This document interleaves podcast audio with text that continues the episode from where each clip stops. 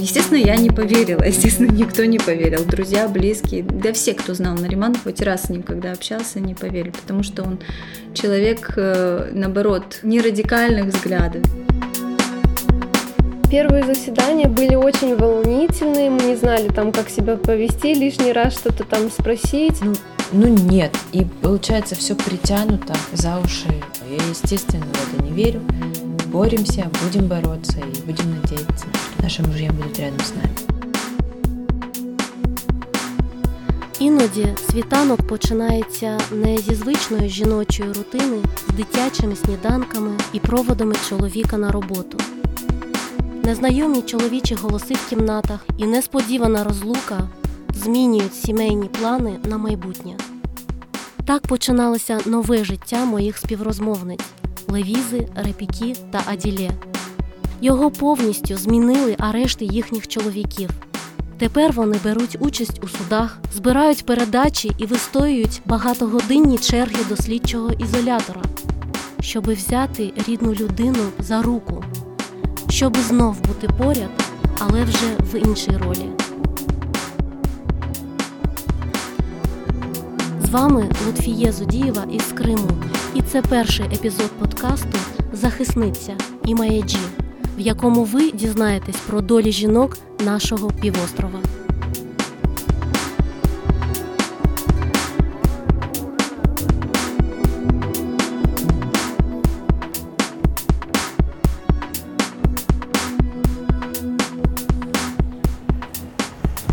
Это происходило где-то в 7 часов утра. Мы еще все спали. Я из-за того, что ребенок маленький, как раз проснулась э, ее кормить.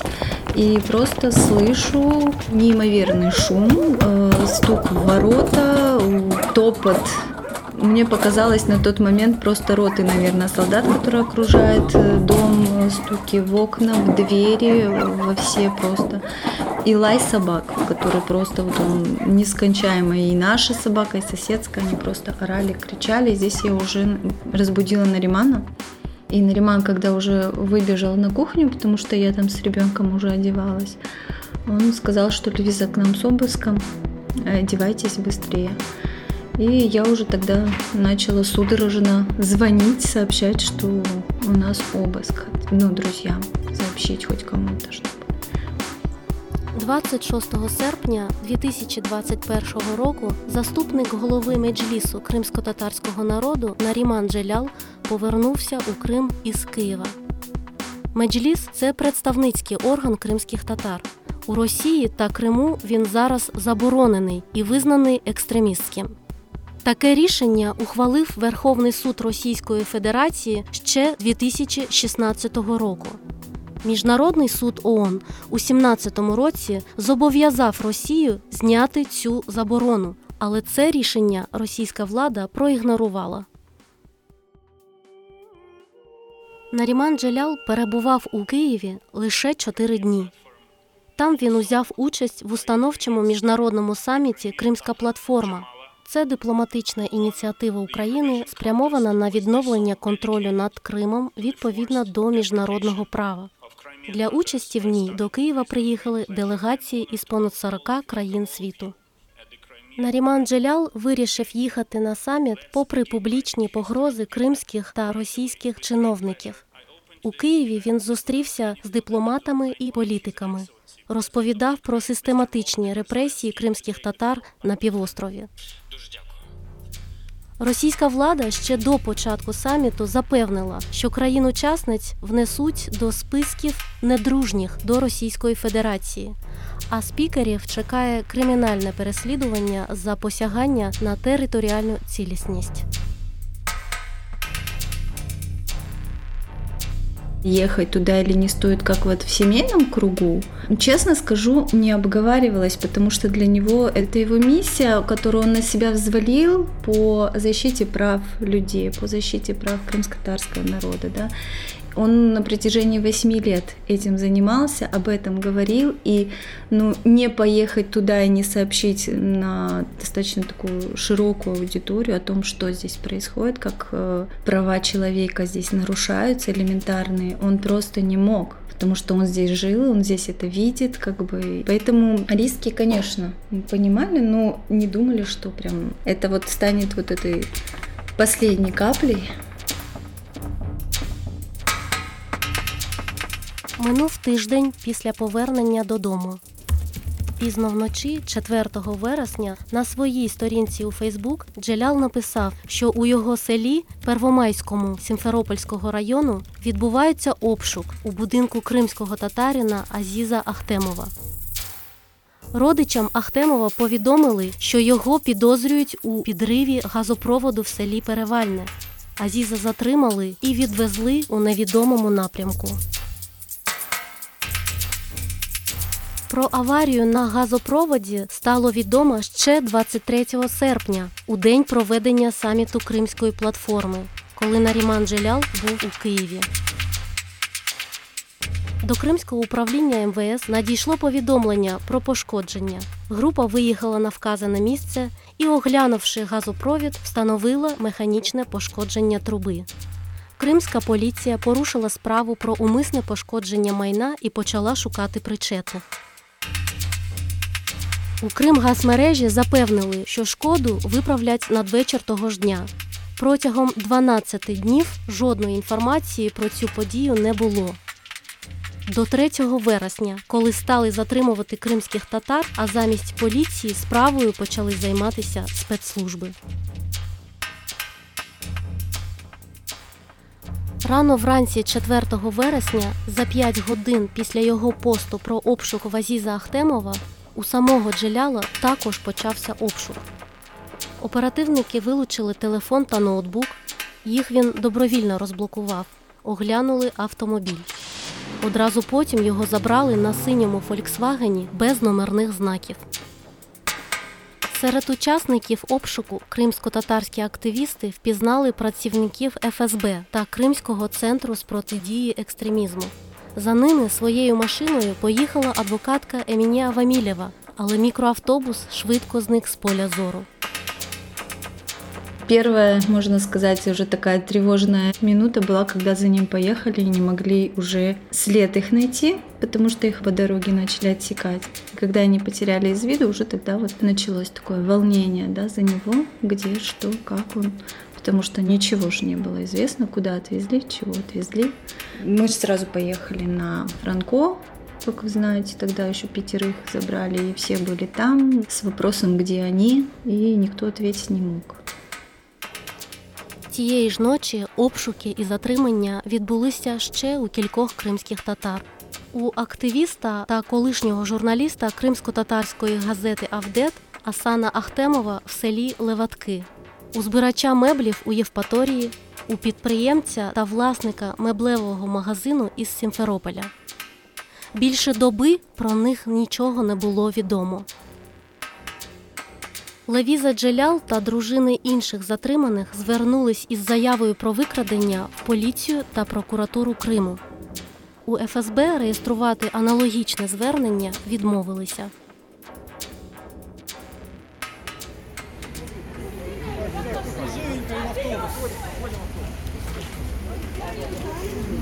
Десятки людей родичі, журналісти, адвокати прийшли до будівлі ФСБ на бульварі Франка у Сімферополі з вимогою надати інформацію про викрадених. У відповідь їх почала розганяти поліція. Чимало з них заштовхали в автобус і відвезли для складання адмінпротоколів за порушення громадського порядку.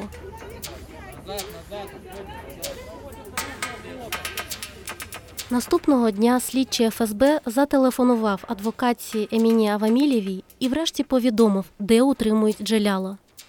Вперше після затримання вона зустрілася з Наріманом під час проведення слідчих дій. Захисниця дізналася, що у справі про підрив газопроводу спершу він мав статус свідка, але потім слідчий перекваліфікував його дії, надаючи йому статус підозрюваного. З'ясувалося, що кілька годин після затримання він перебував у кайданках із мішком на голові, без води та їжі. Сам Джалял припускає, що його тримали у підвалі.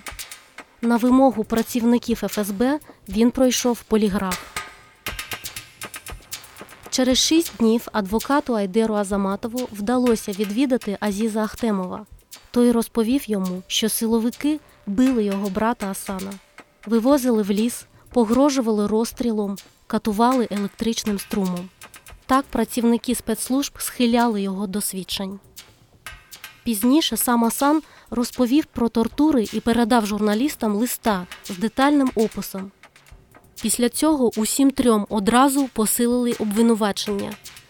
Решту затриманих у той день працівники ФСБ змусили стати свідками обвинувачення у цій кримінальній справі. Після арешту ФСБ Криму опублікувала відео допиту братів Ахтемових, де вони дають свідчення у справі про диверсію на газопроводі. Однак у суді кримські татари заявили, що робили це під тиском і погрозами, і тому відмовились від попередніх свідчень. Тепер усім обвинуваченим Наріману Джелялу та братам Ахтемовим інкримінують одразу три статті Кримінального кодексу РФ. Диверсію у складі організованої групи, придбання, зберігання та передачу вибухових речовин, а також контрабанду вибухівки.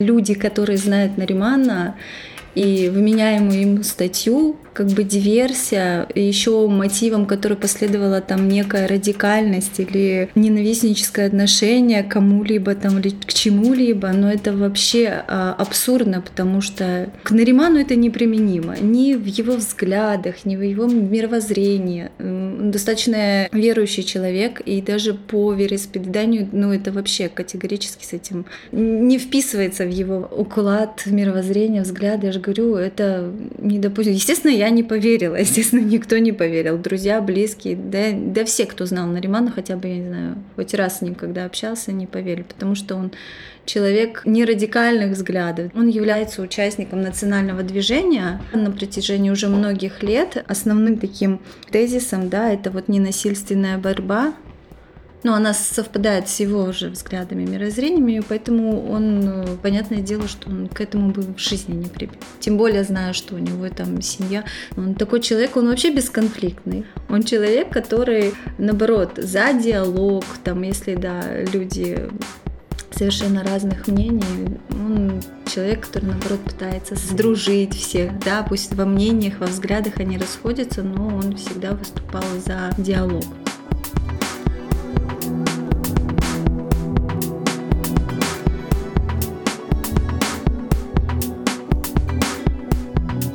Как бы ты к этому не готовился, там теоретически, когда это уже вот на тебя обрушивается, это ну, совершенно другое. Но это уже ни с чем не сравнимо. Поэтому и все вот это вот твоя практика, теория, подготовка, а она тут уже ни при чем. Совершенно уже другая история. Тут к этому невозможно подготовиться. Коли стало зрозуміло, що Нарімана Джаляла та братів Ахтемових зробили фігурантами однієї кримінальної справи з однаковими звинуваченнями, адвокати запропонували їхнім дружинам спробувати вступити у судовий процес у ролі громадських захисниць. Російське законодавство дає таку можливість близьким родичам підсудних, але не завжди судді це дозволяють. Громадська захисниця має право відвідувати всі засідання разом із адвокатами. Вона може надавати свої докази, досліджувати документи, брати участь у дебатах. Левіза, Репіка та Аділе, не замислюючись, погодилися. Я помню эти два дня предварительных слушаний. Они на протяжении двух дней длились. Естественно, мы подали ходатайство об общественных защитниках, потому что изначально это необходимость той моральной психологической поддержки, которая им необходима. Да? И когда мы подавали эти ходатайства, честно сказать, мы даже не рассчитывали на то, что их там удовлетворят, потому что просто все ходатайства были отклонены, и уже второй день минута, наверное, длилась за час, и мы вот в ожидании с телефонами сидим, когда же нам адвокаты что-то напишут. То есть очередное ходатайство пишут, отклонили это, отклонили это, отклонили. Мы уже, честно сказать, не надеялись ни на что. И тут они пишут, как бы заходите, и мы бежим просто в это здание, я как вспомню. Волнение вообще было от того, что мы их вообще увидим. Когда зашла в этот зал, и Нариман, который вообще не свойственны эмоции, как таковые, он очень разволновался, аж прям видно было, и аж прям у него, знаете, такое придыхание, он даже не мог говорить, когда вот мы уже удовлетворили ходатайство меня, потом уже вызвали репику, я уже села там рядышком, он аж прям вот видно было вот эти его вот эмоции. Я, получается, зашла в зал суда третья по счету после Аделей, после Левиз Тета. Он был, в принципе, уже в курсе происходящего, и он был очень рад, он очень хотел этого, и хорошо, когда рядом близкий человек. И для меня, и для него тоже. Мой муж и также другие мужья были очень счастливы, так как это колоссальная поддержка с нашей стороны. Они видят нас, чувствуют тепло, становятся как-то более спокойнее. Адвокат Микола Полозов, який вступив у справу про диверсію одразу після затримань, розповів, як вибудовується спільна робота громадських захисників та професійних. Він переконаний, що участь Левізи, Репікі та Аділє суттєва допомога адвокатам. Что касается линии защиты, то важно понимать, что правовая позиция, она полностью согласована. То есть защитники наряду с адвокатом, они выполняют необходимые технические поручения в поддержку адвокатов, участвуют в сборе доказательств непосредственно в ходе судебного заседания, э, задают вопросы свидетелям. А Вообще участие э, таких близких родственников, как жены, они очень важна э, с точки зрения моральной стороны вопроса, то есть возможность общаться, видеть близкого человека, а, причем не только в ходе судебного заседания, которое ну, зачастую бывает в закрытом режиме проходит и никого не допускают в суд, но и посещение в следственном изоляторе. Это тоже очень важно.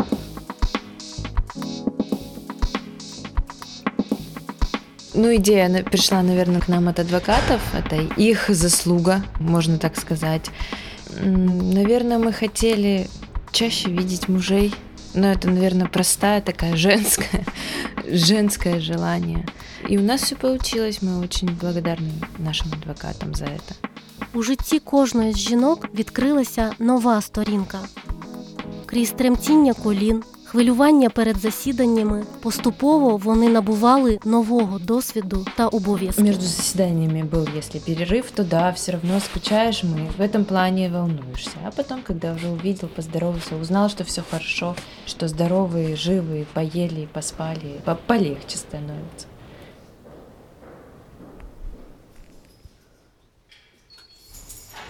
Общественный защитник. Ну, я защитник наряду с адвокатами. Скажите мне дату, я ему передам. Згодом Левіза, Репіка та Аділє стали звикати до нових ролей. Адвокати ознайомили жінок із регламентом проведення засідань та специфікою роботи з матеріалами. Тепер вони самостійно можуть оформлювати практично будь-яке клопотання чи скаргу, вчаться допитувати свідків, реагувати на репліки суддів. Жінки зсередини побачили судову систему Російської Федерації. В її справедливість вони не вірять, але продовжують мужньо протистояти держобвинуваченню. Но если сравнивать первый день, это, конечно, и сегодняшний день, это уже вообще две разные вещи. В первый день, естественно, мы сидели, как бы ничего не могли понять. Вообще, сейчас мы уже знаем этот формат судебных слушаний, да, знаем некие процессуальные вещи, которые нам надо подготавливать. И, в принципе, уже более такие осведомлены в том, что как будет проходить это все. Сейчас, конечно, уже много и поднатаскались, подначитались. Когда подготавливаешься волей-неволей, естественно, ты уже сам начинаешь разбираться в этом во всем. Левіза посміхається і каже, що завжди працювала лише з педагогічними конспектами. За фахом вона вихователька у дитячому садку. А тепер їй доводиться вивчати більш технічні документи, наприклад, свідчення вибухотехніка або структуру газопроводу. Бажання довести невинуватість чоловіка і домогтися його звільнення мотивує, але без порад професійних адвокатів вона напевно не впоралась би. Поначалу просто, я, наверное, не знаю, и мне хану выдержки и, короче, и терпения. А мне интересно же, я вот это на каждую этот у нее спрашиваю, да-да-да, Левиза, да-да-да. Она мне вот это все объясняет, эту всю процедуру, как она должна происходить. То есть в нашем понимании для простых людей кажется, ну это же очевидно, ну это же видно, как бы сомнения вызывает. А там это все надо на бумажке расписать, показать, доказать, понимаете? А тут другое, тут а ты уже по-другому строишь свой подход, ты уже начинаешь искать какие-то доказательства. Поэтому коммуникация происходит всегда. На наши вопросы, которые они отвечают, либо, я же говорю, в силу их занятости, они очень много тоже просят занести к ним следственные кабинеты, и у нас вот эта вот предварительная работа, она как бы необходима. И так как они не в силу занятости и невозможности часто так с ними увидеться, общаться, они перекладывают в какой-то степени и на нас. Поступово сумніви у своїх силах обернулися на певність у власній правоті. Левіза переконалась у тому, що справу проти її чоловіка сфабриковано. Для цього їй довелося вивчити версію слідства. Багато що вона дізнавалася для себе вперше. Она сложно дается в силу того, что я же говорю, что я женщина в первую очередь, а во вторую вообще гуманитарий, вообще вот как бы если говорить конкретно про взрывотехника, далека от этого. И поэтому э, волей-неволей, изучая, подготавливая документы на Риману по э, взрывотехнической экспертизе, которая была проведена, прочитав эту экспертизу, у меня возникает уже много вопросов. И, естественно, подтверждение этому я уже начинаю в интернете искать, копаться, как это взрывное устройство устроено, как оно при взрыве реагирует с тем же газом, который нам меняет, понимаете? И таких много противоречий бывает. Перечитав массу литературы по этому поводу, уже приходишь к выводу, что не все там так написано правильно, как хотелось бы. Да? Ну, в принципе, у нас все эти 10 томов Космонавта это просто фантастическая какая-то история, которая к нам не присуща. Но даже если допустить эту мысль, она настолько слеплена, настолько сфальсифицирована, выдумана, придумана, то есть люди даже не удосужились как-то вот доработать это. Ну вот все, за уши притянули белыми нитками, шили и все И те же статьи, которые им вменяют, та же организованная группа лиц, да, как бы там есть э, определенные критерии. И ты, когда понимаешь, вот это читаешь эти все критерии, что ну, они вообще здесь не вяжутся ни с чем. Захисники Нарімана Джеляла та братів Ахтемових справді вважають, що версія обвинувачення про організовану злочинну групу у справі не витримує жодної критики. По-перше, така група повинна мати стійкі зв'язки і спільний намір, розповів адвокат Микола Полозов. Він вважає, що слідство йде свідомо помилковим шляхом, адже потрібні докази того, як учасники розподіляли між собою злочинні ролі. А в цій кримінальній справі відсутні прослуховування розмов, білінги телефонів і спільні плани щодо диверсії. Слідство не довело, що Наріман Джелял справді вербував Асана чи Азіза Ахтемових, каже адвокат. До того ж, Наріман ледве знайомий з Азізом, а обвинувачення будується на свідченнях засекречених свідків. Їхні персональні дані відомі лише слідчими ФСБ і судовій колегії. Захист заперечує їхні свідчення, але ідентифікувати, хто це, не може. Окрім отримання професійних навичок, будучи частиною команди захисту, Левіза також помітила особливості відносин, що складаються із працівниками суду та суддями. Мені кажется, даже не тільки отношение к общественным защитникам, а отношение к защите в целом, оно настолько предвзятое, что ли. Но оно просто видно вот невооруженным глазом, когда не дают возможности, извините меня, защите даже разобраться. Элементарно задавать вопросы, отклоняют постоянно вопросы защиты, ходатайство отклоняют в этом вопросе. Ну, отношения, как по мне, учитывая то, что наши подсудимые, уже так можно сказать, уже несколько раз отвод заявляли, как и всей коллегии судей, так и отдельно, в частности, по некоторым судьям. Э, их отношения достаточно, я же говорю, они заинтересованы в исходе дела вместе с гособвинителем. И поэтому оно вот явно, вот просто явно видать. Мы, в принципе, ничего противоправного не делаем. Мы пытаемся разобраться это в суде. И когда это просто вот на корню, на нет просто искореняется, ну, вывод очевиден, как по мне.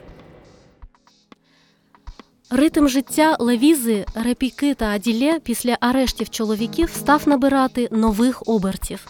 Окрім судів та підготовки до них, з'явились додаткові візити до СІЗО Сімферополя. Там утримують Нарімана Джеляла та братів Ахтемових. Для дружин громадських захисниць кількість відвідувань не обмежена. Перед судовими засіданнями Левіза приходить до Нарімана, щоб обговорити тактику захисту в суді. Передає йому повідомлення від друзів та родичів. Заседания сейчас э, проходят достаточно часто, это 2-3 в неделю. Помимо этого получается необходимость посещения следственных кабинетов СИЗО, чтобы им необходимую там документацию занести, опять-таки обсудить вопросы некоторые, плюс передачи. Так вот, получается, вся неделя, она как бы расписана. Мы смеемся даже иногда прихожу и говорю, секретарь твой, говорю, пришел. То есть он мне дает какие-то поручения, я тут его приношу ему уже с внешнего мира некие такие месседжи. И поэтому, естественно, между правозащитниками, между журналистами, дабы осветить правильно эту всю историю с ним, его оружие слова, естественно, это слово продолжает оно действовать. Пусть там не напрямую, но через меня, получается, это слово доходит. Такі професійні зустрічі захисників відрізняються від офіційно дозволених побачень у СІЗО для родичів.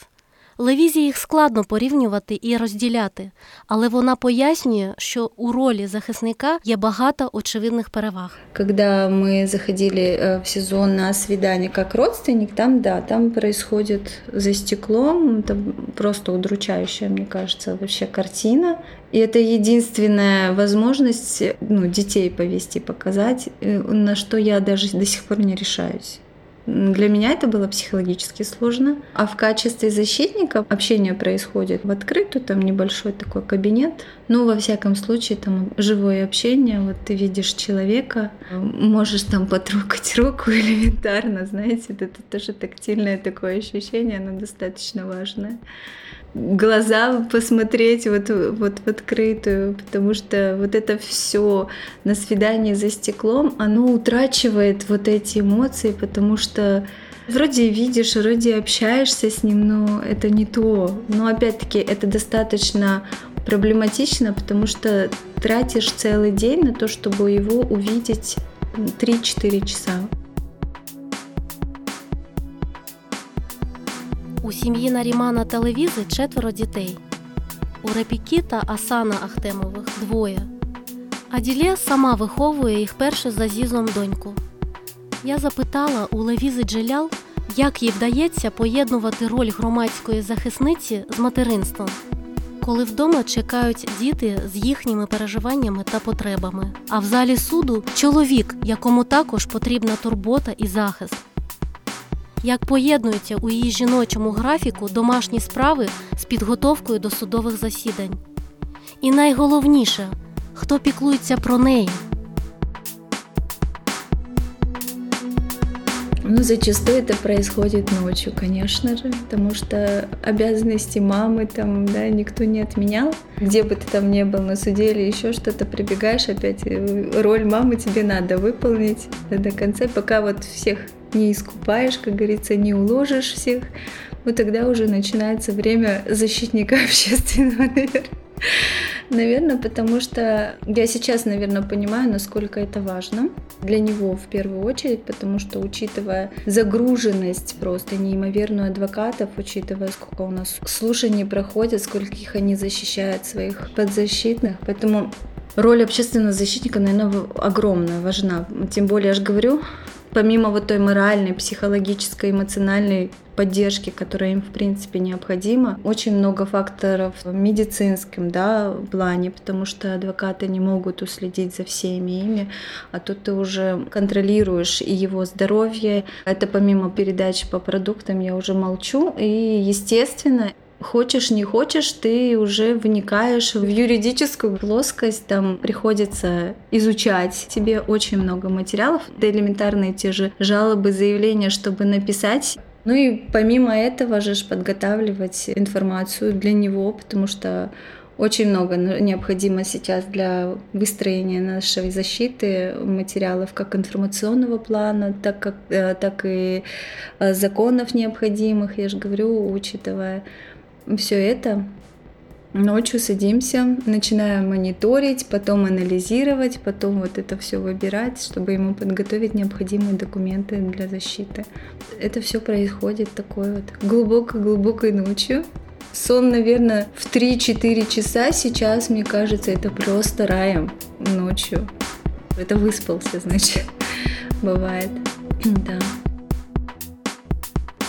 у нас в доме вот эта взаимопомощь, она была всегда. То есть у нас не было никогда вот разделения каких-то обязанностей в доме, да, дети могли это наблюдать, там, мужских отдельно, женских отдельно. Нариман мог помыть посуду, спокойно э, прибраться. Также же я ему всегда помогала, там, не знаю, в тех же ремонтах, он без меня тоже не мог. То есть и, э, естественно, для них это было тоже сложным ударом, как и для меня. Но Аллаха Шкур, они мне очень помогают во всем. Они настолько сейчас повзрослели за эти, наверное, 10 месяцев последних, что я сама их не узнаю, я могу вот на 100% уже доверить им, оставить их, и они мне откр- искренне, вот говорю, искренне помогают, а на что вам еще надо? Они видят, когда я прихожу уставшая, что-то могут приготовить, она где-нибудь покушать, идите отдохните, мы с Нялькой поиграем, знаете у них, э, ну вот сказать, чтобы как-то это вот происходит вы должны это сделать, но у нас такого нет. У нас вот такое, знаете, все на подхвате. Они, не сказать, чтобы спокойно, да, мы все переживали. У нас был вот этот переломный момент в начале, когда сложно было адаптироваться, ну, я же говорю, это вот, наверное, то вдохновение, которое мне и дает вот этот стимул двигаться, не опускать руки, потому что я понимаю, что мне сейчас и их нельзя опускать, у меня четверо детей, надо держаться и тем более э, исполнять роль и мамы, и папы. И нет, они у меня, говоришь, в этом плане они у меня достаточно понятливые дети.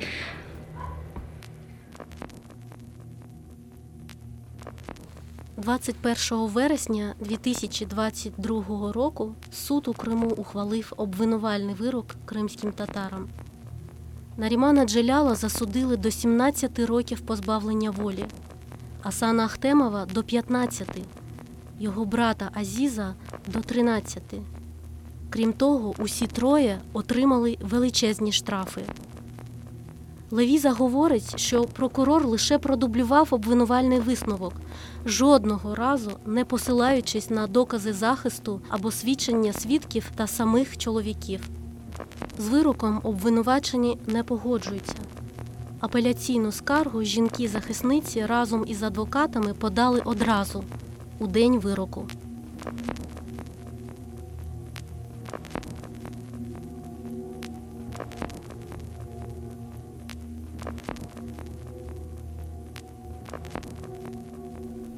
Роль громадської захисниці безумовно дала Левізі, Репіці та Аділє нові знання та навички. Це той випадок, коли горе не зробило їх слабшими, а навпаки, як шрам, що загрубів, укріпило рану. Ніхто з них не планували проживати життя в судах та ізоляторах, але мої співрозмовниці знайшли сили для змін. Аділє та Репіка вірять, що обов'язково дочекаються Азіза та Асана додому. Левіза мріє повернутися до улюбленої роботи виховательки, але каже, що пройде з Наріманом весь шлях, скільки б не тривало його ув'язнення. Я думаю, нету плохого опыта. Но не хотелось бы этот опыт иметь. Честно, нет. ну, в нынешних ситуациях. Опыт, конечно, он всегда нужен и важен. Знать никогда неплохо. Но если прям так говорить, то и этот опыт мне не, х- не хотелось бы на себе испытывать еще раз.